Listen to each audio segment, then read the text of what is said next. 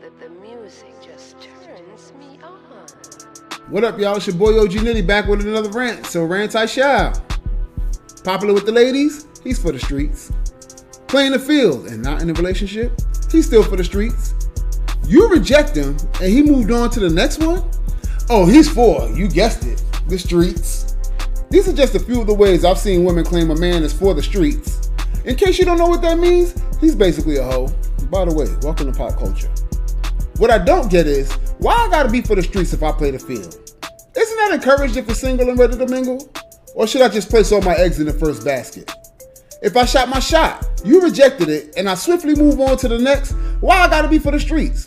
Am I supposed to lament for some minimum frame of time? Who instituted a grace period, a moratorium on shooting? Did the East Atlanta Santa not say, miss one next fifteen, one coming? If you know, you know. Now I could really run with this mini rant and take y'all deep down the rabbit hole with me, but that's not much my purpose here.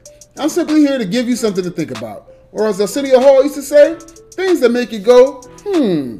So y'all go ahead and chew on this. Hell, you can even reach out to me and give me your opinions on this. Until my next rant, stay savory.